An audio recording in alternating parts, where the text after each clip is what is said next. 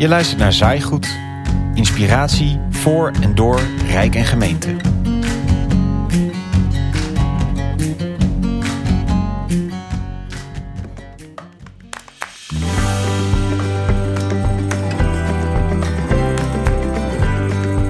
Internationaal staan we er goed op. De Nederlandse jeugd is een van de gelukkigste ter wereld. Verbazingwekkend en ook wel een beetje schokkend waren daarom de cijfers van het HBSC-onderzoek dat eind vorig jaar verscheen. Het gaat namelijk steeds slechter met de Nederlandse jeugd. Het aantal mentale problemen neemt toe. En ook geven jongeren een lagere score aan hun leven dan een aantal jaar terug. En vooral met meisjes gaat het steeds minder goed. Hoe moeten we deze trend zien? Waar wordt dat afnemend welzijn door veroorzaakt? En wat kunnen we daaraan doen? In deze aflevering van Zaaigoed hoor je Gonneke Stevens, hoogleraar Adolescence Health and Wellbeing in Utrecht en leider van het HBSC-onderzoek in Nederland. Daarnaast hoor je Frederike Vriends, zij is directeur van Mind Us, een organisatie die werkt aan de verbetering van de mentale gezondheid van jongeren. En je hoort Marjolein Hoekstra, student kunst en economie aan de HKU, werkzaam bij Mind Us en zij is ervaringsdeskundige als het gaat om mentale problemen. Allereerst, wat is dat HBSC-onderzoek... waarvan in september 22 de eerste uitslagen zijn binnengekomen? Je Gonneke Stevens, die het onderzoek in Nederland leidde. Ja, wat we eigenlijk bij HBSC doen is uh, elke vier jaar uh, geven we een beeld van de Nederlandse jeugd. En doen we uh, representatief onderzoek. Dus we gaan in Nederland naar 150 scholen elke vier jaar. Door heel Nederland heen. En vragen jongeren dan in de klas een vragenlijst in te vullen. En dat is dan ongeveer 90 tot 95 procent van de leerlingen doet dat allemaal. Dus daarmee krijg je echt een goed beeld hoe het met jongeren gaat die op uh, in groep 8 zitten en het uh, regulier voortgezet onderwijs. En welke trend is zichtbaar in het onderzoek?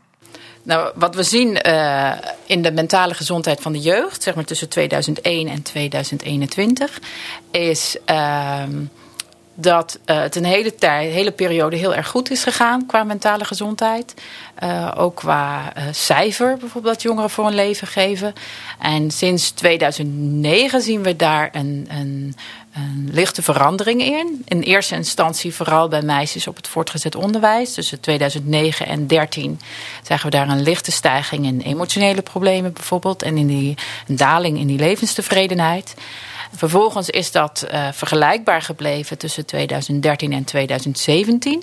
En zien we tussen 2017 en 2021 voor het eerst echt een hele grote stijging in uh, emotionele problemen. En die stijging die zijn het sterker voor meisjes dan voor jongens. En bij de meisjes zien we ook uh, stijgingen in gedragsproblemen en hyperactiviteit, aandachtsproblemen bijvoorbeeld. En daarnaast zien we op hyperactiviteit, uh, aandachtsproblemen ook al wel in de laatste twintig jaar een, een, een lichte stijging. Daar in alle groepen eigenlijk. Dus vanaf 2009 was er een eerste lichte negatieve ontwikkeling zichtbaar. Daarna van 2013 tot 2017 een stabilisering. En sinds 2017 echt een sterke afname in het welbevinden van de Nederlandse jeugd. Gonneke noemt verschillende zaken. Emotionele problemen, gedragsproblemen, Waarin uiten zich mentale problemen? Ja, als het gaat om mentale problemen, wordt vaak een onderscheid gemaakt tussen internaliserend probleemgedrag en externaliserend probleemgedrag.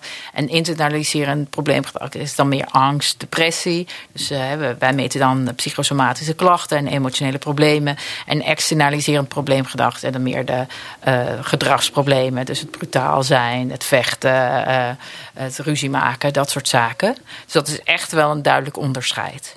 En opvallend dus, meisjes zijn met een negatieve inhaalslag bezig. Maar ja, de, en, en dus de meisjes scoorden altijd hoger op dat internaliserend probleemgedrag en de jongens op externaliserend probleemgedrag. En nu zien we een beetje dat, dat dus die verschillen in internaliserend probleemgedrag tussen jongens en meisjes uh, groter worden. En de gedragsproblemen uh, verschillen daarin uh, kleiner worden of zelfs helemaal verdwijnen. Frederike Vriends, directeur van Mind Us, vindt het een zorgelijke trend we zien in het een na het andere onderzoek uh, dat de mentale gezondheid van de jongeren op dit moment gewoon echt niet goed is. En dat was iets wat ook al stijgend was voor corona. En um, ja, die trend heeft zich zeker uh, Die is niet gaan dalen, maar die is nog flink gaan stijgen in de coronatijd. HBSC is een langjarig onderzoek, maar uit meer onderzoeken blijkt deze zorgelijke trend. In de coronatijd is er een monitor geweest van de GGD's. Uh, en bijvoorbeeld in september van vorig jaar was zelfs 68% van de jongeren die aangaf dat ze de afgelopen vier weken uh, zich in meer of mindere mate psychisch niet prettig hebben gevoeld. Um, we weten ook dat de cijfers van suïcide onder uh, met name jongens, of mannen moet ik dan zeggen, tussen 20 en 30 toeneemt. Ja, eigenlijk alles bij elkaar opgeteld zijn dat gewoon hele zorgwekkende cijfers. Marjolein Hoekstra, student kunst en economie en werkzaam bij Mindus, is zoals gezegd ervaringsdeskundige. Ze is verschillende verschijningsvormen die mentale problemen kunnen aannemen in haar eigen leven tegengekomen. Uh, ik ben vanaf kind af aan eigenlijk al best wel angstig geweest. Dus mijn ouders die merkten wel van, oh, die, uh, ja, dit, dit is een wat gevoeliger kind, een wat angstiger kind. Ik reageerde anders op bepaalde dingen, dus ik uh, durfde niet alleen thuis te zijn. Bijvoorbeeld, heel, heel, toen ik twaalf was of zo, durfde ik dat helemaal niet. Dus dat sprong er wel een beetje uit. Dus ik ben ook als kind in de GGZ beland, bij de jeugd GGZ. En dat is eigenlijk altijd een beetje doorgegaan. En de klachten zijn wel veranderd. De onderwerpen zijn ook veranderd.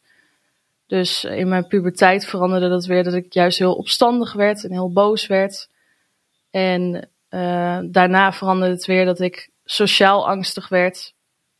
Nou, ja, dan liep ik er eigenlijk heel erg tegenaan op mijn werk, op school ook. Want er zijn natuurlijk hele sociale omgevingen uh, met heel veel prikkels. Dus daar loop ik nog steeds wel eens tegenaan.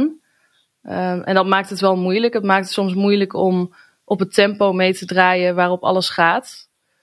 Uh, terwijl ik misschien soms wat anders nodig heb. En dat zie ik in mijn omgeving ook wel heel erg. Dat mensen, dat jongeren uh, misschien soms wat anders nodig hebben dan, dan op het tempo waar het nu vaak op gaat in de maatschappij. Marjolein bedoelt mooi de twee kanten die in dit vraagstuk naar voren komen. Enerzijds de jongeren zelf en anderzijds de wereld rondom hen. Het sluit aan op het onderscheid dat Frederike maakt tussen draaglast en draagkracht. Het gaat altijd over een balans tussen wat er in je leven gebeurt of op je pad komt en hoe je daar vervolgens uh, mentaal veerkrachtig mee om kunt gaan. En uh, dat heeft eigenlijk, als je dat ziet als een soort van weegschaal die in balans moet zijn, heeft twee elementen. Eén, hetgene wat er op je, op je pad komt in het leven. Dat is je draaglast. En dan heb je je draagkracht, is hoe je daarmee om kunt gaan. En dat is niet alleen een, een individueel spel.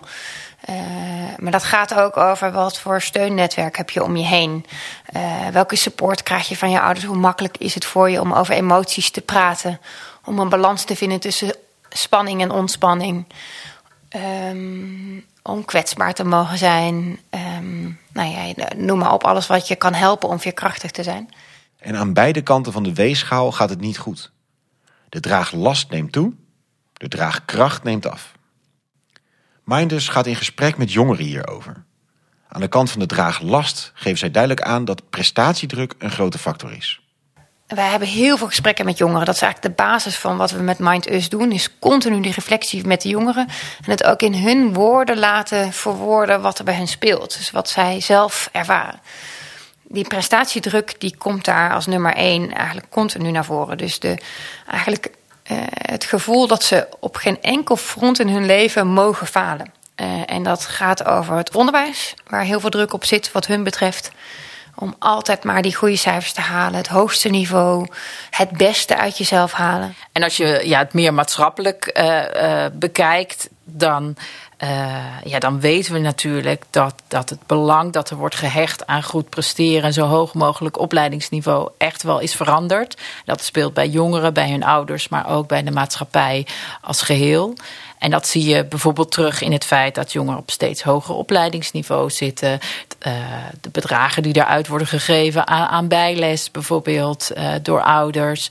Of dat je nu al sinds een aantal jaar cum laude kan uh, je, diploma kan halen op het voortgezet onderwijs. Dat zijn allemaal aanwijzingen dat het belang van uh, presteren is toegenomen. En daaronder liggen natuurlijk weer allerlei andere verklaringen. Dus bijvoorbeeld, ja, uh, het percentage hoogopgeleiden in de maatschappij is gewoon enorm toegenomen. Dus het is de norm om hoogopgeleid te zijn. Bijvoorbeeld, nou ja, vind maar eens een huis. Misschien kan je eerst beginnen met een zo hoog mogelijke opleiding. Dus er is ook wel gezegd, ook door mijn collega's van het SCP, van zolang er uh, zoveel beloning zit op een hoge opleiding in onze maatschappij, qua uh, financiën, maar ook qua status. Uh, ja, is het logisch dat dit speelt en is het ook logisch dat ouders er alles aan doen om dit te bewerkstelligen. Die prestatiedruk kan zich uiten in bijvoorbeeld zo hoog mogelijke cijfers moeten halen. Maar het kan ook op een nog persoonlijker en misschien wel nog wranger niveau zitten. Ik zie heel erg dat het uh, belangrijk is nu om je passie te vinden. Om te vinden wat je, wat je echt, echt leuk vindt. Uh, iets waar je, wat echt zingevend is. Je, je purpose, zeg maar. En ik ken iemand in mijn omgeving die heeft dat niet gevonden. Die is 22. En uh, die heeft net een jaar in het buitenland gewoond. Die weet niet nu wat hij wil qua werk, qua studie. En die zit daar ontzettend mee. Dus die voelt zich echt uh, een beetje een mislukkeling eigenlijk. En ja, alsof hij uh, niet waardig genoeg is als persoon, omdat hij zijn passie niet heeft gevonden. Omdat er natuurlijk heel erg als het grootste goed soort van wordt uh, gepresenteerd van als je passie hebt gevonden, dan kan je het succes bereiken, dan, dan bereik je geluk. Uh, en ik vind het heel jammer om te zien dat hij, ja, dat hij zich daar zo'n mislukkeling door voelt. En terwijl ik zoiets heb van de mensen om je heen, die gaan niet meer of minder van je houden door wat je doet. Ik hou nog steeds evenveel van je. Dus ja, dat vind ik super jammer. En ik denk dat dat bij, bij, bij veel jongeren gebeurt. Vind waar jij gelukkig van wordt, klinkt als een mooie aanmoediging, maar kan dus ook een druk opleveren. Die druk wordt weer versterkt door het verhaal van je kunt worden wat je wil als je maar je best doet. En ik denk dat die maakbaarheid daar ook heel erg een rol in speelt. Uh, dat is natuurlijk heel erg van uh, als ik het kan, kan jij het ook. Of uh, dit, dit is de, de sleutel tot het vinden van je passie.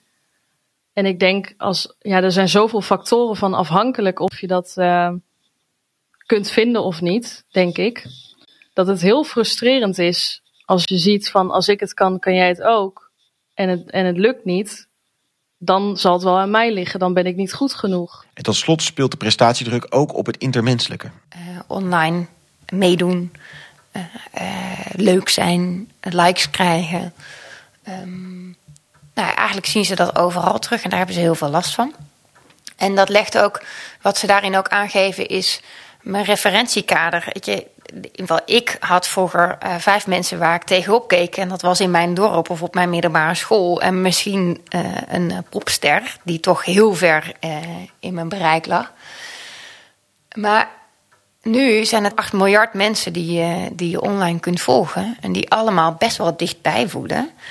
En waar je je dan naar gaat refereren.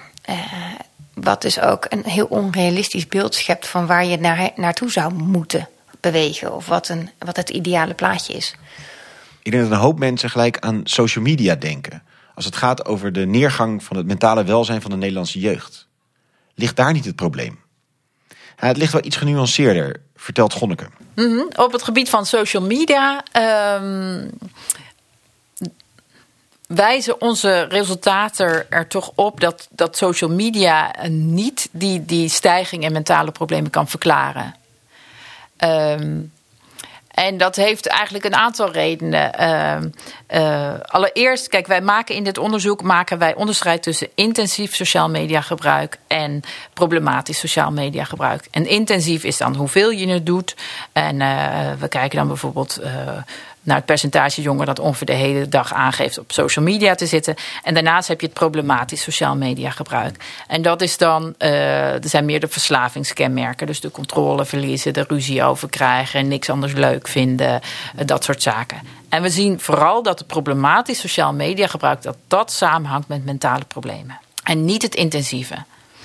En het problematisch sociaal media gebruik komt gewoon veel minder voor dan het intensieve sociaal media gebruik. En ook internationaal gezien uh, scoorden we daar in 2017 heel positief op.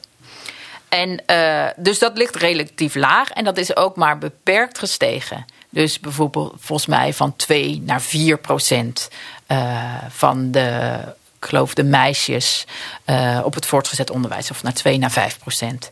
Dus maar die stijging in mentale problemen is veel sterker. Dus het is niet aannemelijk dat social media echt een, een, een sterke rol heeft gespeeld in die stijging in mentale problemen. Marjolein denkt dat social media wel een versterkend effect heeft, een soort katalysator is van de algenoemde trends. En bepaalde maatschappelijke beelden en verhalen versterkt. Ja, ik denk dat het elkaar heel erg in de hand werkt allemaal. Want je krijgt natuurlijk sowieso via social media ontzettend veel informatie binnen en ontzettend veel prikkels. Uh, je gaat jezelf denk ik heel snel vergelijken met anderen. Ja, en als je dan dus de hele tijd die informatie binnenkrijgt, jezelf gaat vergelijken en allemaal uh, dingen ziet, bijvoorbeeld van als ik het kan, kan jij het ook. En jij zit thuis en je hebt geen, geen werk of school ik denk dat dat heel lastig is dan als je dat allemaal binnenkrijgt en dat dat dus weer die prestatiedruk en die maakbaarheid en eigenlijk alles met elkaar in, uh, ja, dat het elkaar in de hand werkt. Social media is zo'n ding wat je snel te binnen schiet als je denkt aan afgenomen mentaal welbevinden. Dat ligt dus genuanceerder. Ik denk een andere factor die je snel zo te binnen schiet van waarom gaat het slechter met de jeugd, is COVID. We denken zeker dat COVID hier een hele belangrijke rol in heeft gespeeld. Uh, enerzijds omdat we natuurlijk nog nooit zo'n zo'n uh, sterke stijging in mentale problemen hebben gezien als in de laatste vier jaar. Um, nou ja, en wat is er gebeurd? COVID. Dus daar moet COVID wel een rol in hebben gespeeld. En anderzijds ook dus dat je bijvoorbeeld die, die daling in sociale relaties bij vooral die meisjes, die lijkt toch ook wel aan COVID gerelateerd te zijn. En bij druk door schoolwerk, dat speelde natuurlijk al. Alleen ja, als je school heel belangrijk vindt en dan zit je thuis en heb je motivatieproblemen en onderwijsachterstanden, uh, ja, dan uh, zal die uh, druk door schoolwerk geen goed doen natuurlijk. Dus we denken zeker dat COVID hier een belangrijke rol in heeft gespeeld, maar ook dat er een aantal andere processen, waaronder rondom druk door schoolwerk, dat dat al speelde. Ook hier zie je dus dat allerlei factoren op elkaar ingrijpen. Tel daar maatschappelijke trends bij, zoals toegenomen kansenongelijkheid, krapt op de woningmarkt, klimaatverandering. En je ziet dat jongeren een toenemende last te dragen hebben. En anderzijds neemt dus ook de draagkracht af. Die bestaat enerzijds uit je eigen veerkracht en anderzijds uit je netwerk, de mensen om je heen. Frederike vertelt allereerst over die individuele kant. Jongeren geven aan dat ze bepaalde kennis missen. Dus waarom leren we hier niet over op school? Waarom leren we over gezonde voeding, over bewegen? Over hebben we elke week een paar uur gymnastiek op school? En waarom hebben we zo weinig les en begeleiding op uh, persoonlijke vaardigheden?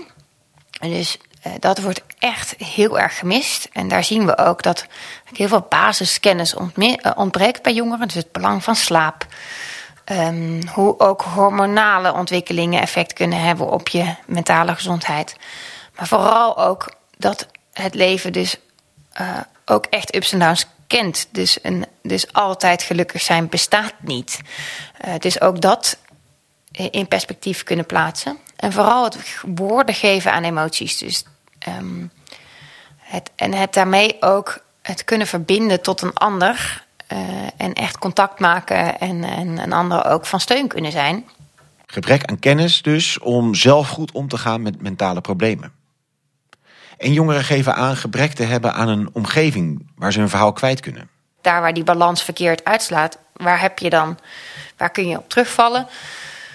Daar horen wij heel veel van jongeren en dat zien we ook terug. Dat uh, eigenlijk, er is heel lang niks. En dan is er vooral een heel formeel circuit van huisarts, psycholoog, wachtlijst, wachtlijst, wachtlijst. en in dat hele stuk daarvoor het gewoon het hele goede gesprek voeren. En het moeilijke gesprek en het kwetsbare gesprek met je docent. Uh, met je voetbalcoach die bij jou signaleert dat het niet zo goed met je gaat. Uh, met, met iemand uit je familie. Of gewoon met een paar hele dierbare vrienden. Um, dat missen ze. Er was laatst een panel met een aantal jongeren die meepraten tijdens een congres. En er was één jongen en die, die wist dat heel goed te verwoorden. Die zei: ja, Ik heb gewoon behoefte aan een luisterend oor. En uiteindelijk ben ik na drie verwijzingen kom ik dan uit in een kamertje met vier muren met een psycholoog tegenover me die ik nog nooit eerder heb gezien, waar ik dan mijn hele verhaal moet doen. En waarom hebben al die mensen die ik wel ken, die ik wel vertrouw, die wel voor mij veilig voelen, waarom kunnen die dit gesprek niet met mij voeren? Waarom lukt dat niet laagdrempelig, gewoon bij de mensen die je kent? Volgens Frederike vooral omdat veel mensen niet weten wat ze moeten zeggen. Als iemand zegt mentale problemen te ervaren. Wordt daar heel veel onwennigheid en, en, en on, onbekwaamheid ook gevoeld? Van, oh mijn god, uh, dit is een probleem, zo snel mogelijk doorverwijzen. En dan kom je dus snel in een professioneel circuit terecht. En voor je het weet krijg je dan een indicatie. Marjolein heeft zelf deze ervaring. En ik, ja, ik denk zelfs eigenlijk dat ik meer mensen ken met een diagnose dan zonder. Nou ja, nu vind ik dat, dat ook niet per se gek. Dus dat, uh, ik denk dat het makkelijk is om een diagnose te krijgen.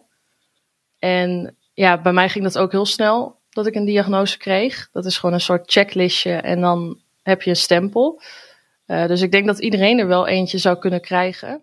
Het is bij die professionele hulp maar de vraag of die ook gelijk beschikbaar is voor je.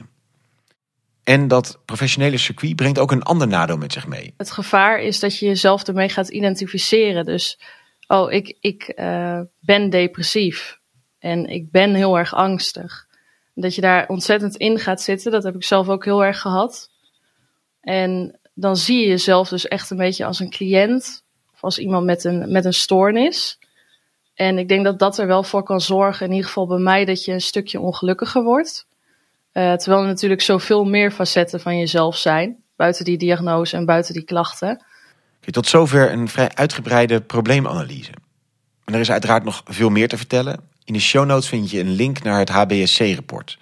Onder meer ook over de risicogroepen, over middelengebruik en bijvoorbeeld de rol van echtscheidingen. Maar wat kunnen we doen? Het is zo'n taai onderwerp, zo vertakt en verweven met persoonlijke, sociale en maatschappelijke trends.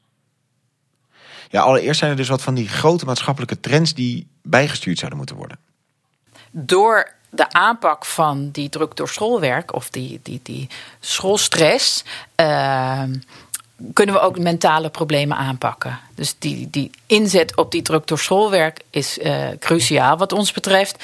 En wij vinden ook dat je het niet als een individuele verantwoordelijkheid moet zien van de leerlingen om daarmee om te gaan. Dus hè, soms zou natuurlijk kunnen trainingen voor jongeren natuurlijk best relevant zijn. Maar wat ons betreft is er ook een, een structureel probleem in de maatschappij. We, we, er wordt te veel nadruk gelegd op presteren. En iedereen heeft daar een rol in. Het onderwijs, uh, ouders, de overheid. Uh, ja, misschien even wat minder focus op leren en presteren. En ook in de inzet natuurlijk van de, die NPO-gelden, dus die extra middelen rondom corona, wordt natuurlijk en ingezet op welzijn en op, uh, op uh, schools uh, presteren en leerprestaties. Um, en het is natuurlijk allebei belangrijk, maar we moeten goed opletten dat er niet te veel op dat presteren wordt ingezet. Dus ja, soms zeggen we ook wel eens, nou, we moeten gewoon een beetje terug naar de zesjescultuur. Daar waren we allemaal best heel erg gelukkig, uh, gelukkig mee. Een hele leuke kijktip of leestip is um, uh, de lezing van Bert Wiene, Het recht om te falen, het kinderrecht om te falen. Want die omschrijft eigenlijk heel goed hoe we in de geschiedenis van onze samenleving terecht zijn gekomen, eigenlijk op dit punt van die prestatiedruk en, en het um, individueel verantwoordelijk zijn van jouw succes. En dus ook het individueel verantwoordelijk zijn voor jouw falen. En daarmee het gevoel dat je dus niet mag falen. En, uh, en Bert Wiener doet een, uh, een heel stevig pleidooi uh, om het recht om te falen in te bouwen. Gesprekken met jongeren heeft Mindas in kaart gebracht wat zij vinden dat er moet gebeuren. Zij noemen inderdaad ook gelijk die prestatiedruk. Daar moet iets aan gebeuren. En daarnaast noemen ze, het kwam eerder al voorbij, die noodzaak van een luisterend oor drie niveaus waar jongeren echt van zeggen: ga daar alsjeblieft met ons aan de slag. Dus wij zeggen uh, uh, altijd iemand die naar me luistert, die, die voor me beschikbaar is. Dus dat is eigenlijk nu de belangrijkste noodzaak. Er zijn wachtlijsten. Heel veel jongeren zitten niet lekker in, in hun vel. Um, dat krijgen we niet opgelost met zorg. En dat wil je misschien ook echt niet oplossen met zorg. Dat is veel meer, dat, dat moet laagdrempeliger, dat moet meer aangesloten bij de behoeften van de jongeren. Dus bijvoorbeeld inloopvoorzieningen, Ik vind dat een super mooi initiatief en ik heb daar zelf nog nooit uh, gebruik van gemaakt. Maar ik denk echt dat het heel goed kan helpen. En bijvoorbeeld hulplijnen. Je hebt uh, natuurlijk een luisterlijn. Je hebt Mind Correlatie waar je naartoe kan bellen. En dat heb ik wel eens gedaan. En ik denk dat dat, dat, dat heel fijn is. Dat je dus niet meteen in die GGZ terechtkomt. En niet meteen een stempel krijgt. En als het natuurlijk. Als je klachten wel echt erg worden, dan is het natuurlijk echt wel nodig om dat te doen. Uh, maar misschien ook eens proberen of een stapje daarvoor nog, uh, nog kan. Uh, tweede is meer ruimte om die veerkrachtontwikkeling te doen. Dus meer les over veerkracht op school. Meer inzetten op het ook peer-to-peer -peer elkaar kunnen ondersteunen.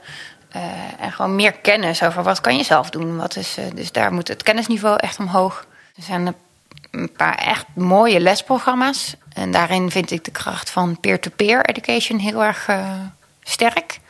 Want dat zijn jongeren met eigen verhalen die voor de klas komen vertellen. En je merkt dat dat gewoon veel beter binnenkomt. Um, dat is een eigen taal, dat is een eigen referentiekader. Um, en daar zit dus ook heel weinig normerends in. Dus een beetje meer van, ja, dit overkomt jou, dit overkomt mij, dit overkomt ons allemaal wel eens. En daarin vinden we vooral ook de voorbeelden sterk die ook inspelen op de dynamiek in de groep. Dus dat het niet iets is wat je individueel moet aanpakken, maar dat het ook iets is wat je als collectief in de klas bespreekbaar mag maken. En die bewustwording is hard nodig. Nou ja, ik zit nu een beetje in een omgeving, ook qua werk en mijn studie, dat het, dat het wel makkelijk erover gepraat wordt. En dat komt denk ik geheel doordat ik natuurlijk ook zoveel bezig ben met het onderwerp. Uh, maar ik merk bijvoorbeeld ook, ik was op uh, Lowlands in de zomer. En toen uh, ging ik ook namens Mind in gesprek met bezoekers over mentale gezondheid. En toen merkte ik echt dat, er, dat heel veel mensen er niet goed over konden praten. In ieder geval dat ze dat niet meteen durfden, dat ze zich er wat ongemakkelijk bij voelden. En dat ze het ook moeilijk vonden om het aan te geven in een omgeving. Uh, dus ik denk, als je niet zo bezig bent met het onderwerp mentale gezondheid, of je zit niet in de zorg, of het, het is niet zo vanzelfsprekend, dat het echt lastiger is. En dat het echt niet, uh, niet vanzelfsprekend is dat je je gevoel deelt. Rolmodellen zijn daarbij heel belangrijk. Ik denk dus ook dat het heel fijn zou zijn als uh, rolmodellen of mensen in een voorbeeldfunctie of leidinggevende zich ook kwetsbaar opstellen. En als je jezelf al kwetsbaar opstelt, ook waar je tegenaan loopt, of als je een keer zenuwen hebt, als je een keer vastloopt, als leidinggevende bijvoorbeeld, en je deelt dat met je werknemers of als docent zijn en je deelt dat met je studenten, dat je een soort vertrouwensband schept dat de anderen dat ook durven. Rolmodellen offline en online. Heel veel jongeren googelen niet meer tegenwoordig, maar die zoeken dingen op in TikTok. En dan moet je het dus doen ook met de kwaliteit van de kennis die je daar beschikbaar hebt. En um, de kwalitatief hoogwaardige kennis is nog heel weinig aanwezig op de uh, platforms waar jongeren zelf zitten. En wat we ook heel erg zien is um, bijvoorbeeld influencers. We, we best wel veel, ja, we moeten dat dan tegen. Ik vind een uh, contentmaker eigenlijk mooi, want het zijn contentmakers die per ongeluk heel veel mensen weten te beïnvloeden. Maar het beïnvloeden is niet hun doel. Het mooie content maken is hun doel. Contentmakers die zelf dit onderwerp eigenlijk ook heel erg belangrijk vinden. Of omdat ze er zelf mee geworsteld hebben, of omdat ze zien dat hun volgers hiermee bezig zijn.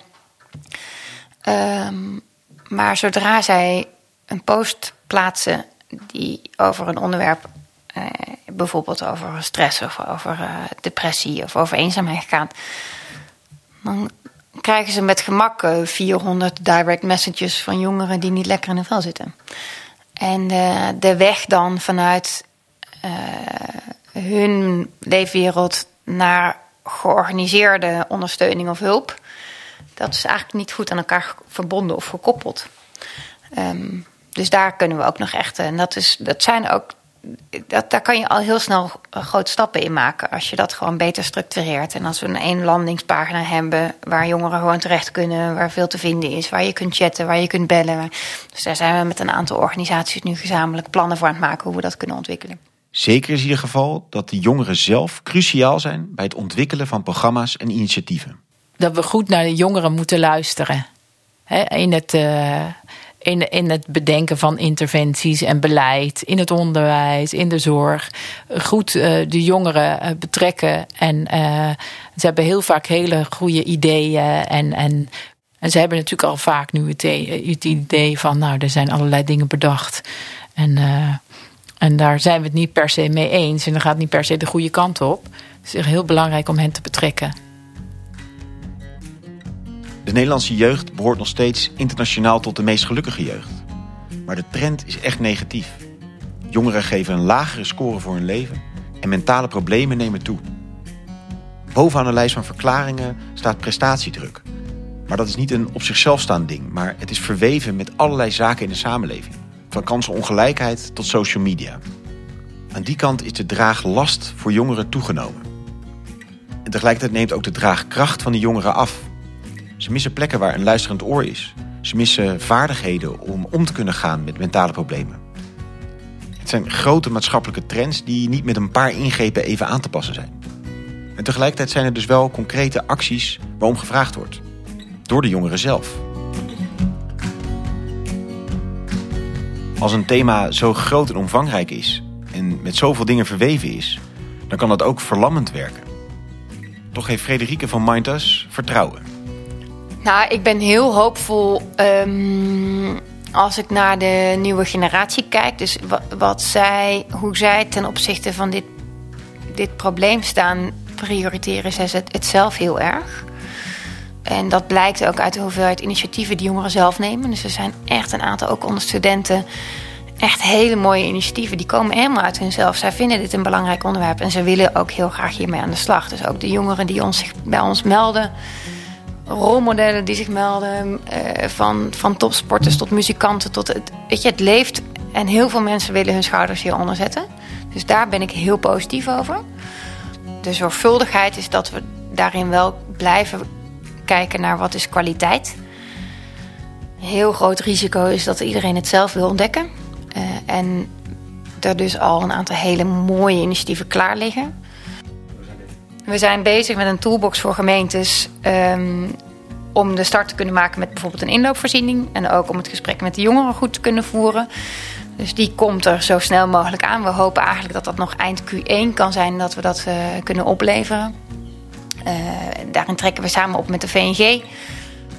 En er zijn meer dan voldoende kennisinstituten, zoals het Trimbos, het NJI, die gewoon heel veel kennis ontwikkeld hebben over wat er wat er kan, wat er nodig is. De gezonde school, daar zit een hele tak uh, welzijn in, waar heel veel kennis ligt. dus ja, de, de mensen staan klaar om te helpen. Dank voor het luisteren naar deze aflevering van Zaaigoed. Dit is voor nu de laatste aflevering in deze reeks. Maar gelukkig zijn er nog een hele hoop mooie afleveringen terug te luisteren die we eerder hebben gemaakt. Veel dank aan alle trouwe luisteraars van de podcast. En wie weet, tot de volgende keer.